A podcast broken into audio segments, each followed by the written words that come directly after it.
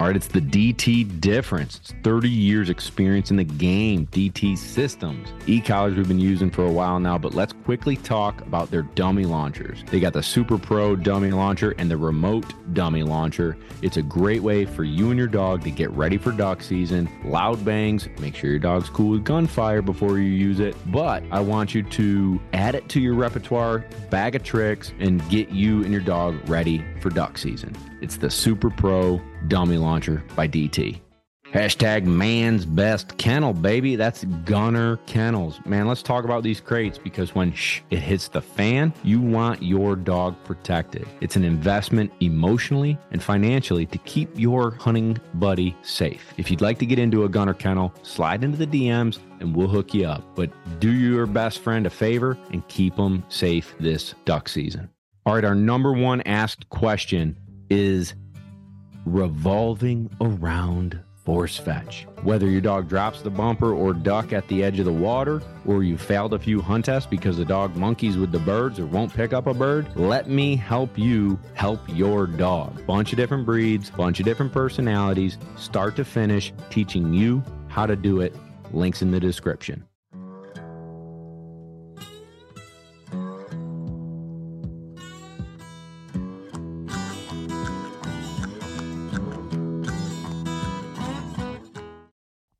What's going on, everybody, and welcome to another episode of Lone Ducks Gundog Chronicles.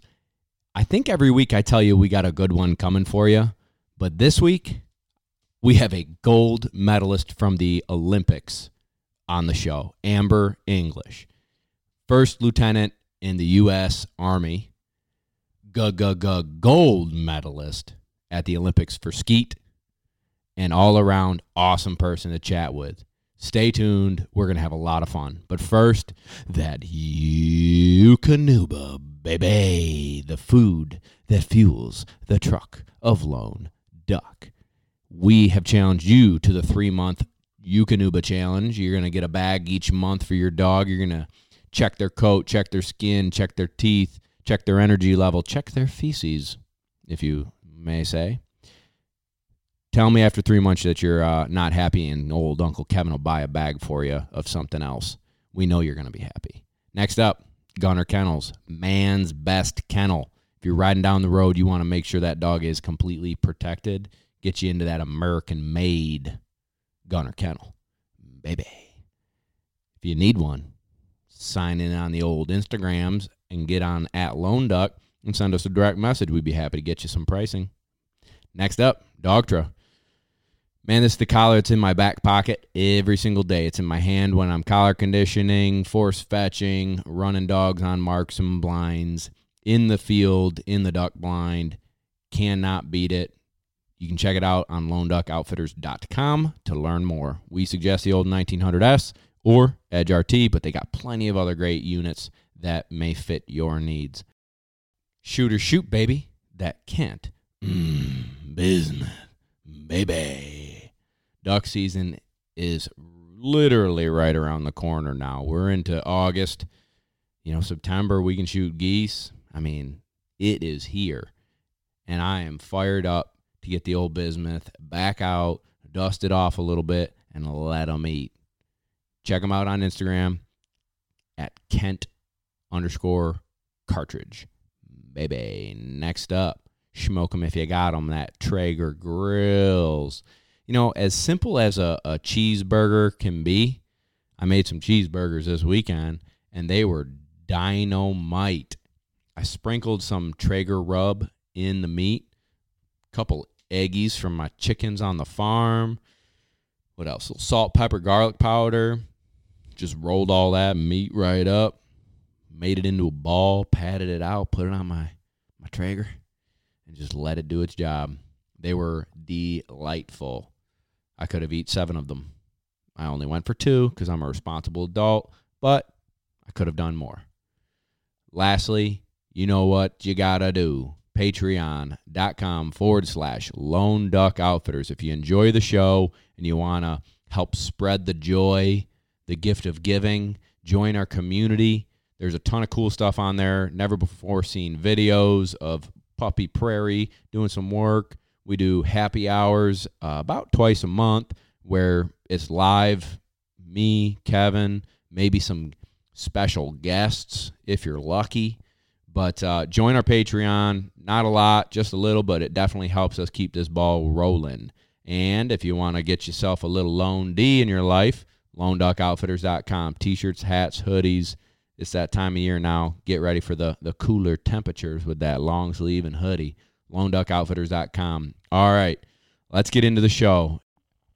All right, Amber, tell everybody a little bit about yourself. Well, thank you for having me. I uh, I am my name is Amber English. I am 31 years old from Colorado Springs, Colorado, and I just won the gold medal in Tokyo 2020 in women's skeet. Woo woo!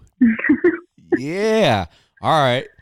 Maybe people know, maybe people don't know, because I always get this messed up.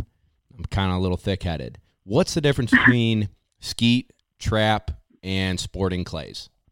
That's a good question. So, in in a nutshell, I would say sporting clays is like golf with your shotgun in the woods. So you kind of go through various stations on a course, like you would on a golf course, um, and you just shoot various stations and sequences of targets that are different from every every competition, uh, just like you would a golf course. Um, and trap. So trap is all designed for the targets to go away from you. So you'll have five people in one uh, horizontal line, and the targets go away from you. So you shoot, one person shoots, and then it goes to the second person, and then it goes to the third person. And you start from the shoulder. And then uh, international skeet, we start from the hip, and our vests are all measured um, appropriately for our bodies. And so we have a yellow line, and we have to have the gun touching the yellow line. And you shoot targets from a high house and a low house that cross in the middle of the field. So as soon as you call pull, there's a random zero to three second delay, and then um, once the target comes out, then you can mount your gun to the target. And how many clay birds do you have to shoot? Like, obviously, you probably had to go in a row, or you know, twenty five for 25, 50 for fifty. What is that like? Yeah, so we shoot rounds. Um, this is all international in trapping and skeet. We shoot rounds of 25, and then those are all added up to the bigger score. So for the Olympics, we shot um, over two days. The first day was three rounds of 25, which would be 75. And then the second day, we finished it with a 50, and then we went into the finals. So 125. And what's the variable? Uh, not the variable. What is like? Who got second place? Like, what did they hit? How many? How many did it? I mean, you can't yeah, really mess so, up, right? No, I mean, and I'll only speak for skeet. Um, the the scores are very high, and it depends on the conditions. You know, since we shoot outside, um, there's a lot of variables that come into play, and um, you know, if the conditions are are pretty good, then you're going to see really high scores. Um, but once you shoot 125, that's where they take the top six of that qualifying score, and then you make it into the final. And then the final is a whole different sequence of targets and um, and new stuff that we didn't shoot over qualification. And then that's kind of like a sudden death shoot off. So your score goes back to zero in the finals, and then you shoot 60 targets right there. And I, the person who won the um, silver behind me, I beat her by only one. Oh my God. Can you imagine? Well, well, I almost said, can you imagine the pressure? But you, Amber, actually can imagine yeah. the pressure. What was that like? Like, were your palms sweaty? I'm sweating right now. Yeah, it you know it was. Uh, I thought I knew what pressure was until I stepped on that stage, and then I realized I have no idea. Um, like, wow, I haven't felt that before. You know, what am I going to do to manage this? And then, you know, it's just really coming down to, you know, what's the process for each target, and what's it going to take to break the next target. And it's only one target at a time. And if you can focus on the process, and the outcome will usually be successful. That's very, very cool. You could take that in a lot of ways in life, truthfully. yep, pretty that, much. That kind of actually parlays nicely into a question that one of our Patreon patrons, uh, Jeff, sent in. And he asked about your pre shot routine and, mm-hmm. you know, what you're getting your mind right before you yell pull? Yeah, you know that's something um, that it's taken years to come up with, and and it's just it's just like any other. You know, I, I kind of I don't golf, but I know that it's very similar to golf, and people will spend a lot of money to study what you know Tiger Woods and all of them think. Um, but it's really just anything that you can say to yourself to calm yourself down and put you right back in the moment because it's it's really easy to feel you know, the weight on your shoulders and all the pressure and like, oh my God, if I do this, then this will happen. If, or look, that person's two behind me, I have a lead or whatever. And it's just all distractions that don't, don't mean anything. And it's definitely not going to help you, um, you know, be successful. So you really, the pre-shot routine, I just try to think about, you know, seeing the target and I kind of visualize before, like the person before me, I'll visualize the target's breaking before I actually just step up there and do it what's the timing like? Because I, I feel like when I shoot clay birds, it I'm very sporadic, and mm-hmm. so you're kind of like, generous. Yeah, it's generous. That's very generous. But like if you if you don't shoot it soon enough, then it's kind of outside of your your load, right? And then yeah. if you shoot too soon, then your pattern's super tight, and like it's got to be very like almost muscle memory of like here we go, eyes on the target, squeeze. Yeah, I mean, it's just you know we try to be uh, as methodical and everything as we can, and and timing does play you know a little bit into it. But you really you know if those conditions come up where it's super windy or anything, it's it's going to be different than what you trained before. So it's really just shooting where the target is, not where you think it's going to be. Mm. So, so I have a question. I feel like I've read every uh, tips to be a better wing shooter this upcoming hunting season article, and they never help me. But are you um, are you uh, which camp are you in? I guess is it like the where you paint through the the target, right? Like you swing through it and then squeeze, or do you like get out in front, stay out in front, and then pull? Or are you just way better than everybody and do whatever you think is gonna hit it? I'm the old yeah, close my eyes. Whatever, like oh, we'll just we'll just do whatever. But you know, I would, if I had to recommend anything, it would be to just keep your eyes on the bird the whole time. Like it's easy to, you know, come out way in front, and then you stop your gun or, or do weird stuff. But if you just try to pay attention to maybe shooting the beak off or aiming right at their feet, and uh, obviously because birds fly, so they're still moving, um, just try to bring your eyes to that one specific spot on the bird. Do you keep both eyes open or do you close an eye? I do. I keep both open. All right, so I black out when I pull the trigger. you just close both your eyes and. I think so.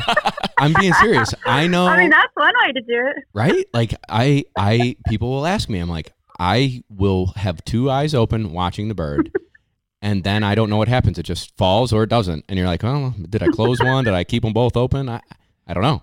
How do you? Yeah. How does who who taught you to like do it right? Who taught you to keep your eyes open well? you know, it actually it seems ridiculous, but that kind of that is a common thing for people, and you know, um, you just really need to figure out your eye dominancy. And if say you're right-handed and you know you're left eye dominant, then you know, for a younger kid, it's pretty easy. We can switch them over to a left-handed shooter and left eye dominant. That makes things a lot easier. But as adults, you know, it's kind of teaching an old dog new tricks.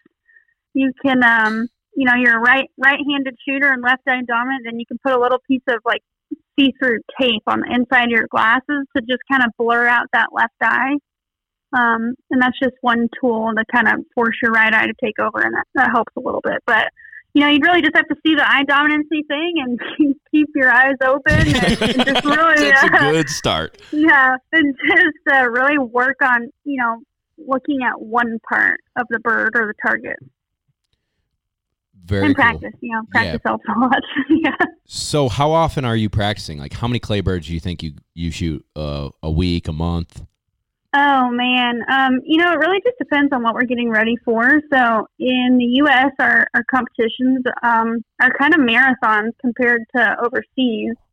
Um, but just to get ready for Tokyo, you know, I've I've uh, done this for a long time, so it really was just forcing myself to have quality over quantity. Um, but there were some weeks, for sure where I was shooting over 500 a day. Oh my god! With the ammo shortage, you're just you're, that's just yeah. this is that's not bananas. Thank you, U.S. Army. yeah, right. That's great. yeah. Um, That is Army strong, baby. yeah. Exactly. That's sweet. Um, do you? Well, So Fort are you- Drum isn't that far from me, so if I go up there and tell them me and Amber are buddies now, just drop a couple flats Yeah, right you- here. You can you can try. I'm doing it. We'll see what they say. We'll see what they say. Yeah. Um, what? Uh, I I guess I don't know what caliber. Like what what kind of shotgun were you shooting? What gauge were you shooting? Like So I shoot a Perazzi MX8, and it's a 12 gauge over and under. Do they have rules on gauge? Um, no, there's no specific rule. Um, obviously, we would, you know, there are kids and stuff that'll shoot 20 gauges here in the U.S., but as an adult, we want as many BBs as we can uh, out there. So everybody shoots pretty much 12 gauge. I like.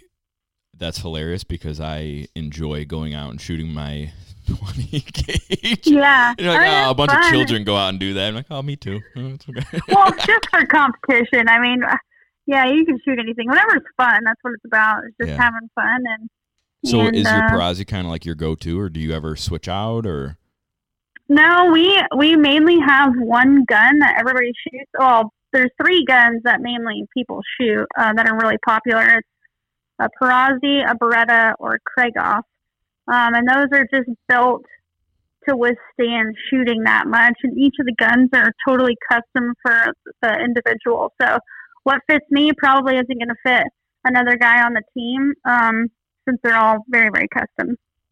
that's pretty cool. Yeah, I kind of. I actually that is one thing I already knew is that the like your length of pull and and the gun fitting Mhm. you like to a T just helps immensely. And I would say that is something I have no clue how to do myself. Is there any tips to Mhm. help people real quick like when they grab a gun off the shelf know like okay, this is going to be way too big or way too small? Yeah, I mean, just whatever kind of feels natural. If you feel like your head's too far away, or you know, especially for hunting, um, just whatever you can mount the quickest and what feels um, natural. Uh, and then, you know, you, by all means, you can adjust the stock, or, or I mean, there's even guns that I have that I shoot, and I put moleskin on the back just to raise it up a tiny bit, and uh, whatever whatever you can do just really quick to mount your gun and then see that kind of perfect figure eight on your barrel, then that's what's going to give you the most success. Because when you got birds and stuff flying around, I mean, you're not going to have time to really mess around with setting your eye up perfect or anything on the gun and shoot the bird. Makes sense. Uh, can we talk a little bit about your experience in Tokyo and Mhm. what what was that like? You know, as an American, qualifying like all this hard work, this life passion of yours, and stepping off the plane with the team, and being like, "Holy cow, I'm here!" what was it like? You know, it it was really challenging to prepare for these games. I mean, there were days I was just like, "Oh, what are we doing?" You know, we're getting ready for something, and then it feels like every time you turn around, something was getting ripped out from under you, just with competitions or rescheduling. And you know, it it was a challenge to kind of stay positive. And um, you know, we uh, we had a lot less to prepare for this match than normal uh, Olympic Games. You know, normally we'd have four or five overseas matches before the Olympics, and we only got one this time. So Was that due to there was a lot of, yeah, Ugh. yeah, there was a lot of uh, insanity that kind of went into this this prep. But uh, you know, once we once we got on the plane and we're like, okay, wow, this is really happening. Like, okay, now it's real. It wasn't really real before, and then we're like, okay, we're doing it now. So when you were over there, what uh, was there anything like super cool that you ate? I like you know, I will. Yeah, we could eat sushi every day if you wanted it. It's pretty awesome. Um, it, everything was really, really good food wise over there. I didn't have anything that was bad. Um, everything was super clean. The people were very, very nice and accommodating. You know, it's like I feel like if you needed a napkin, like they would sprint across the room and then bring it back. That's you know, awesome. like they were so very cool. nice people. Um, but yeah, you know, I didn't eat anything too wild over there. You know, I had some experiences over in China where you can pretty much eat whatever you want. Well, that's very interesting. Would love to hear. Yeah. like, what are some of the other cool Yeah. places you've mentioned traveling and doing different, uh, you know, international shoots? Like, what are some of the cool places that you've been to? Um, I don't know, maybe weird things that you've eaten. Oh yeah, well, I would say um, the weirdest things I've ever seen to eat have have kind of come from Asian cultures. Um, but you know, Japan, all the sushi and everything you could eat, so that was really really cool. Um, but uh, yeah, over in China, I've had a scorpion on a stick. Um, I ate uh, starfish, which was actually pretty disgusting. really? yeah, Was that it was like a probably the whole worst. fried starfish? Like you, you get like a fair sort of thing? Yeah, and then they kind of cut it open, and you eat the meat on the inside, and it's kind of like a crumbled like crab meat. Um, but yeah, it was not good. it's and then, like uh, a bad version of crab meat. yeah, this was not good. Hmm. And then uh, they ate some weird flowers and just all sorts of stuff. I mean, they had a huge market on the street, and you could find anything on a stick to eat over there. so, like right. anything. They Yeah. really they really took the corn dog to new levels, Yeah. eh? Yes, yes, absolutely. I was like, yeah, I'm probably, you know, I'm good with my scorpion, and I'm good with that. That's really cool. But uh, So you've kind yeah, of briefly mentioned um, hunting. You know, you've parlayed some of the topics of skeet and how you would track a duck through the air. You know, does that tell me that you have hunting experience? That you do you like to hunt? I do. You know, I I grew up uh, in Colorado, and and that was huge my family my dad. And it was kind of funny growing up. You know, my dad would hunt mule deer all the time, and so he tricked me when I was really little into thinking that that was my birthday present. deer season was like the same time or opening. You know, weekend of that was also over my birthday, and so when I was really little, like. That was kind of my birthday deal. We would go out and he would shoot a mule deer. That is So- good dadding right there. Yeah, yeah, exactly. And he's like, he's like, what person is going to tell me no? You know, hunting on their property with a little three-year-old in a snowsuit. so, Awesome. yeah, we shot a lot of stuff, and That's it, it one was way to fun. get That's kinda- permission. Like you can't crush her. This is her birthday hope right here. yeah. Well, they're like, what? That little girl's going to stay quiet. But yeah, he used to just bribe me with Kit Kats, and I would be quiet, and he'd shoot mule deer, and we'd have anatomy lessons and all sorts of stuff. And then, yeah, that's how I grew up, and we shot shot pheasant a lot in Colorado and, and some doves. So So pheasants and dove. Any other wing shooting? Did you ever duck hunt or anything? I did. Um, I didn't do it as much there, but I've, I've definitely gone, and we shot some goose too. Some geese. That's awesome. That's awesome. My buddy Mickey We were Novak mainly just kind of a called big me. game. Oh? Yeah, people can't leave me alone. You know. I mean, it's like I'm on the phone with a gold medalist. You know, for the first time ever in my life, chatting with an Olympic gold Uh. medalist, and Mickey Novak's gonna call me and ask where I'm training dogs today. nice. Yeah. Mickey. Now, tell us about your dog. Yes, he is a wild animal. Um, he is a two and a half year old lab. He's a yellow lab, but he's completely white, and his name is Cotton. That's a good name right there. yeah. Does he like to do any retrieving? Oh yeah, he loves it. It is uh, almost impossible to keep him out of water. So So he That's doesn't stay fun. Snow White all the time. no, That's good. definitely not. Do you ever take him out hunting? I do occasionally. You know, he went um he went out dove hunting with us actually uh, last year, which always kind of made me nervous at home in Colorado. We never really took dogs out uh, dove hunting in Colorado, but down here in the south, that's uh, the thing to do, I guess. And yeah, it was pretty fun. He did a really good job. Yeah. The South is. So I'm assuming you're stationed down there, or do you there I'm in now? Fort Benning. Okay, cool. Uh, the South is dove season is a national holiday in the South. Oh yeah, Like everything shuts down. I've never seen more people spend more like money really. Whereas like like I just strive to have a 50 acre farm to train dogs on. They're like, oh no, that 50 acres is for dove. We don't do anything yeah, else on it. exactly. It blows my mind. I know they're serious about it. It's pretty fun. Yeah, it is. It's super fun. But you could do that as well in Colorado. Yeah, I, yeah. We grew up where in Colorado it was September first was opening day, like always September first. So down here it's the first weekend of September, which is a little different. And then um, in Colorado you can shoot in daylight, but down here you have to wait till noon. So it's, it's kind of funny. Yeah, right when it gets super but- hot, then you can go out there. Yeah, exactly. makes, makes a ton of sense. But maybe it's they're trying to shake the hangover or something. I don't know. Exactly. Who knows what they're doing? Getting their biscuits and gravy. yep. So, growing up in Colorado, how long have you like done this journey? Like, is it childhood dream to make the Olympics, or how? When did this all come about for you?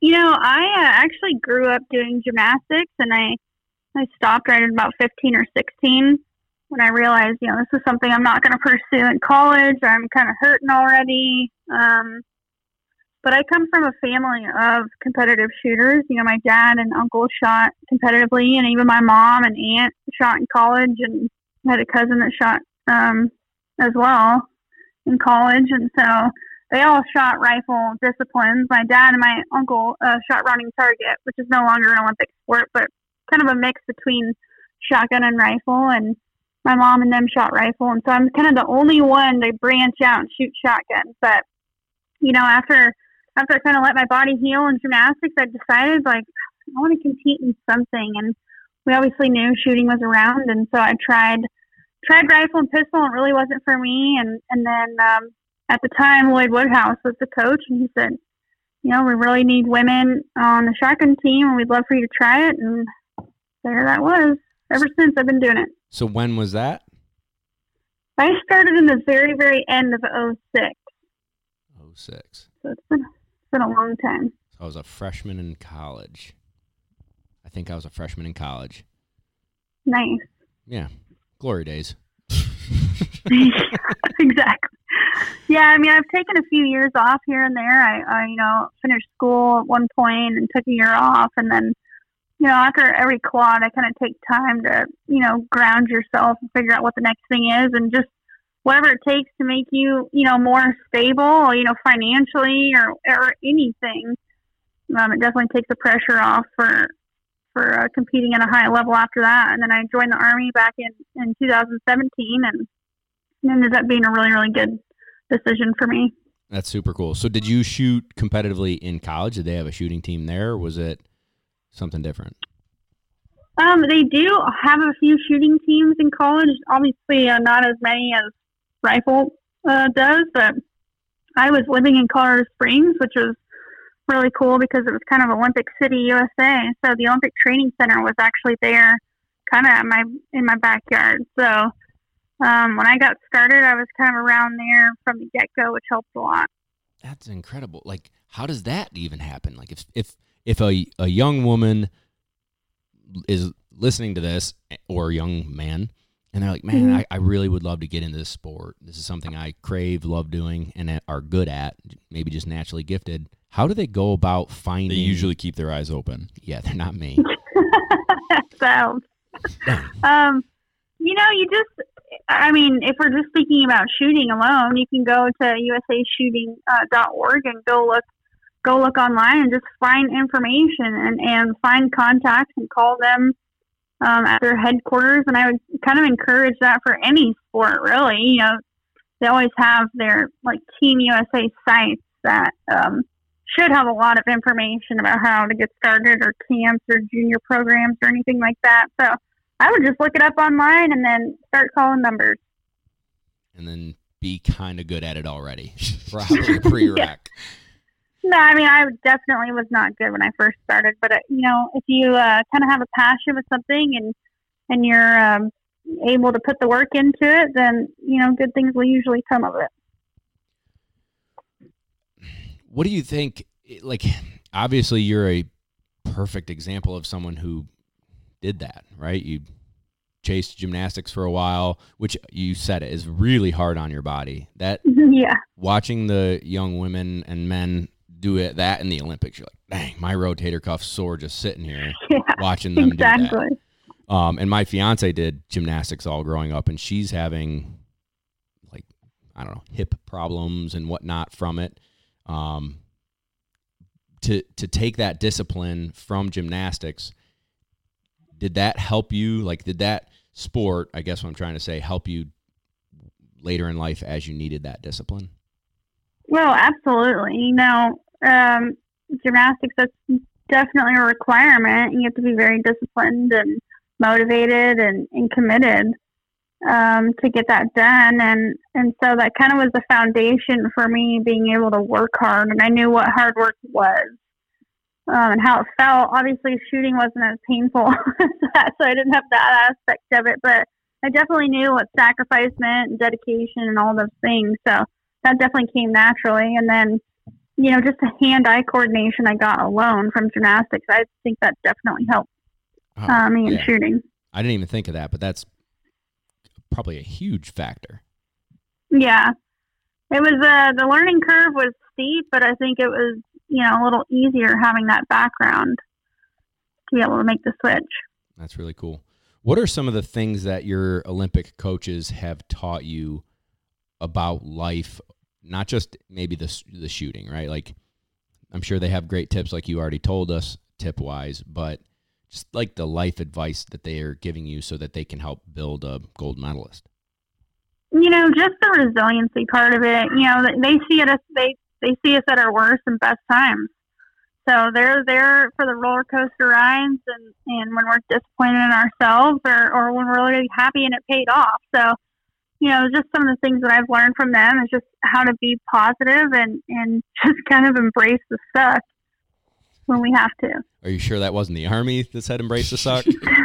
I mean, I, I kind of learned that before, but they, yeah, they definitely hammered that home sometimes. That's cool. How do you balance army life with shooting? you know, I mean, I'm a uh, very fortunate here in Fort Benning to be able to do, you know, have my full time job be was to prepare for that that uh, Olympic Games, and so it's it's going to be quite a challenge uh, coming up here later. But we've got some time off shooting, but you know, it, I was. You know, just training, training really hard every day, and then uh, there's still expectations in the military with with our schools and, and paperwork and mandatory trainings and stuff like that. So, you know, you really just kind of take it day by day and, and, uh, you know, time management is really important. We know, hey, we have these certain days that we're training and these certain days we can't train. So you really have to utilize your time as best as you can. It's probably massively important. I struggle with that. Yeah, I, I I have a thousand balls in the air, and I'm trying to juggle and catch them and throw them again. Um, Yep. Like I just got out of the field about 15 minutes before our call, and we ran up to the podcast room and we're rocking it, and then I'll be running back out to the field to keep training. Nice. Yeah, it's fun though. It's a good, good gig. Um, in the army, I I feel like there's so many young people in America that are thinking about the different branches of of service. What has your experience been like, and you know, what are you doing there, and and what would you tell them if they wanted to consider it? You know, I uh, was lucky to. I was shooting domestic and international, you know, competitions with a lot of the guys that are already down here in the Army Marksmanship Unit. So when I was a civilian, my eyes were kind of open to their program right off the bat. Um, I fought joining the Army for a very long time. I didn't join until I was 27. Um, and that honestly has been kind of one of my biggest regrets was not joining earlier. Um, you know, it's just a very big family environment, and I'm sure every person across every branch would, would you know, have similar statements that you really do gain a, a much bigger family from this process. And although it was really scary at first, I'm super glad I did it. Are do you think you'll stay in and retire, or do you will you be done after this term? Um, you know, I'm I'm actually coming off of active duty orders here uh, next month, but I'll be in the reserve, so that'll give me time to kind of figure out what what the next step is. Um, and you know, the military is always going to be there, so just kind of got to figure out what's next. And we we have a few matches um, still the rest of the year, so I'll, I'll definitely be training and getting ready for all that. Good for you. Well, congratulations, and we appreciate everything that you do for the country. Thank you. including just crushing gold medals. Yeah. What? how, how heavy was that sucker? It was heavy. Um, Yeah. I was very surprised, but yeah, it was definitely heavier than we thought. Dang, that's so cool. I'm so proud of you. I think it is a massive, massive accomplishment in life. And there are so many people that would love to have been able to do that. And, and you achieved it. It. Like, it's hard for me to put into words. Can you try and Yeah, put it into know, words? Like, I, I, I don't know. just, I yeah. Sometimes I struggle. You know, it's just been a lifelong dream of mine, and to be able to actually see it through, it's just totally surreal. And I'm beyond humbled by all the support I've had uh, from everybody to to do this. And I, you know, I really hope that you know people who want to do things and if I had a dollar for every time somebody gave me their unsolicited advice on what to do or what timetable, you know, I needed to be on, I wouldn't be where I am today. So it just really goes to show that if you have a passion and you personally enjoy it and you want to do well in it, then that mixed with some hard work and you'll be fine. Keep going. So, how excited are you for some of the matches that you have coming up where you can just kind of like show up, unsheath your gun, and have a gold medal fall out? I'm like, oh my god, who put that in there? What? Oh, oh, oh, that's yeah. right, I did win. Oh, okay, guys, just like I'm excited. You know, there's a USA shooting has a very, very deep women's skeet um, discipline. We're the most successful. We've been on top for a very long time, and we're going to continue to win for a very long time. So that's right. it's a lot of work, and um, you know, I'm just, uh, just it's insane that it actually worked out, and you know, we wouldn't be where we are today without us pushing each other very, very hard. So they make the job a little easier, knowing that the competition is very stiff over here. Yeah, that's so cool. Do you um? So aside from like, I don't know. I, I guess it's work too, right? Like you you go into work and, and shooting, which is like the coolest thing that you can do. But um, do you have any like fun hunting plans coming up this this uh, fall? You know, I am traveling a bunch? I am working on that. I uh, I would love to go shoot an elk again. I shot one a few years ago in Colorado, and I really want to make that a priority to get back home and try to shoot another one. And and yeah, I'm just I didn't have a lot of time before getting ready for this Olympics to to go do all the fun stuff that I wanted to. So I'm hoping hoping I can get that that on the uh, schedule and Yeah, make up for lost time. cool. Are you when you do you um? Will you be in Colorado shooting that elk? I'm gonna try. You know, I have family down in Pagosa Springs, Colorado, so I'm gonna try to sneak down there, and maybe someone could tie one up for me. I don't know.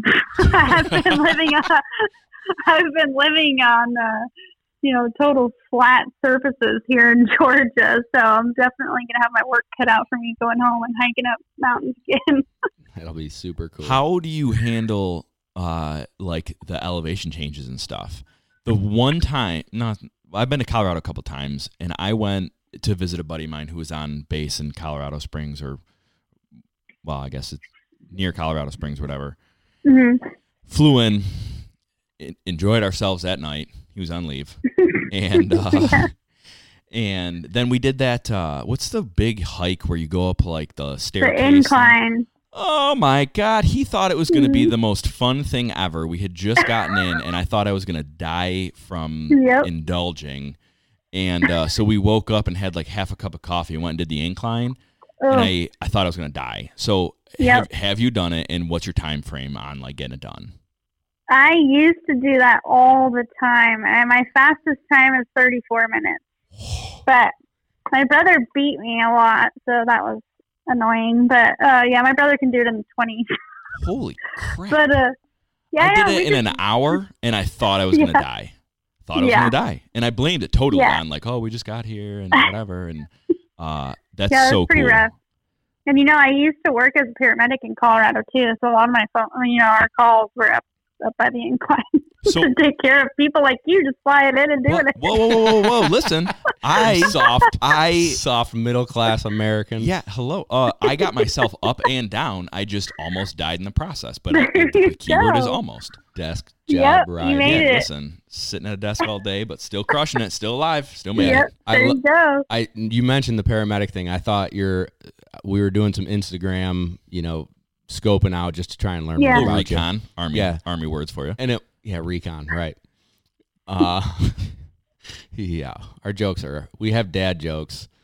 Um, and your thing is like Olympic gold medalist, param, uh, army, dog mom, paramedic. I'm like this. She is a badass. Random, just very random and eclectic. Yeah, it's kind of the story of my life. That's cool. That's cool.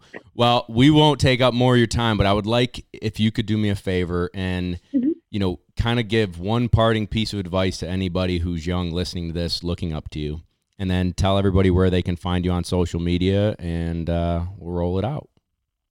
Yeah, just my uh, main piece of advice. I kind of touched on it earlier. Is just if you have a passion and it's something that you really believe in, then just keep believing in it and work hard and don't ever quit. Don't ever ring the bell. It kind of goes across all uh, branches of the military, but don't ever ring the bell and, and give up. And uh, yeah, you can follow me on Instagram at Amber English and keep up with all the the new adventures coming up. Yeah, you got the the check mark now. Yeah, I do now. I, I had a lot of uh, a lot of people taking, and it was mainly a lot of my military pictures and, and creating interesting uh, profiles. So It's so sketchy. It's super sketchy. Yeah. No, nobody does little. that for me. I can promise you that. and then they'd reach out to me from that fake thing. I'm like, what is that? the internet's a weird place. Good. Lord. Yeah, well, interesting. Yeah, super sketchy. So, well, I'm sorry on behalf of all those scumbags. But no, no, no, not on behalf of. That Oh, would yeah. include us. No, yeah, not Just- us. Please don't do that, everyone. But it's at, at Amber English. She got the check mark. No underscores, right? It's mm-hmm. just your name.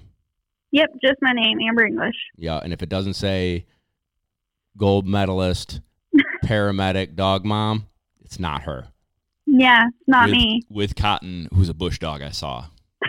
A lot of respect for Cotton. Wait, is Cotton down there with you? He is. Yeah, he's down here and living his best life. I mean, he's probably laying on my couch right now, but um, we'll see. I'm gonna get home and go try to wear him out.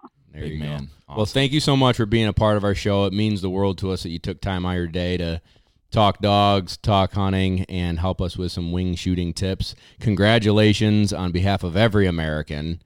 Thank you for winning the gold. I mean, that's I I could not be more proud to represent the U.S. So very happy to wear, wear and rock red, white, and blue. And thank you guys for having me on here. And hopefully we can all connect one day. absolutely. We definitely will. Maybe at a dove field near you in Georgia. That would be a Yep. blast. There you go. Just need some Crocs and a backwards hat. And you'll be ready to go. Amber, you're talking my style.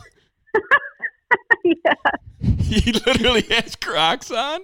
And Right a, now. a Eukanuba dog food hat. So Yeah. There you go. That's Perfect. Yep. Pretty spot on. Yeah, you nailed me. Well, thank you. We appreciate your time and uh, keep on crushing it. We we thank you. Hey, do me a solid. If you enjoy the show, if you enjoy our Instagram, if we've helped you at all, join patreon.com forward slash lone duck outfitters. If you do it before September of 2023, you're going to enter to win a hunt with me and Kevin and a bunch of other Patreon members down in Missouri. We're going to smack some ducks, have some fun, do a seminar with our dogs, and have a great time. But jump into patreon.com forward slash lone duck outfitters. Links in the description and join the community that helps me help you help your dog. Hey listeners, Nick Larson here, host of the Birdshot Podcast. As fans of this show, you may be interested in the conversations on the Birdshot Podcast, where we discuss all things upland hunting, from upland birds and their habitat and conservation to the shotguns, bird dogs, and gear used to pursue them. Whether you're a seasoned upland hunter or just getting started and wanting to learn more, I interview a wide range of guests, each with their own unique perspective and valuable experience to share. If you're on the hunt for more upland hunting conversation, please consider subscribing to the Birdshot Podcast today.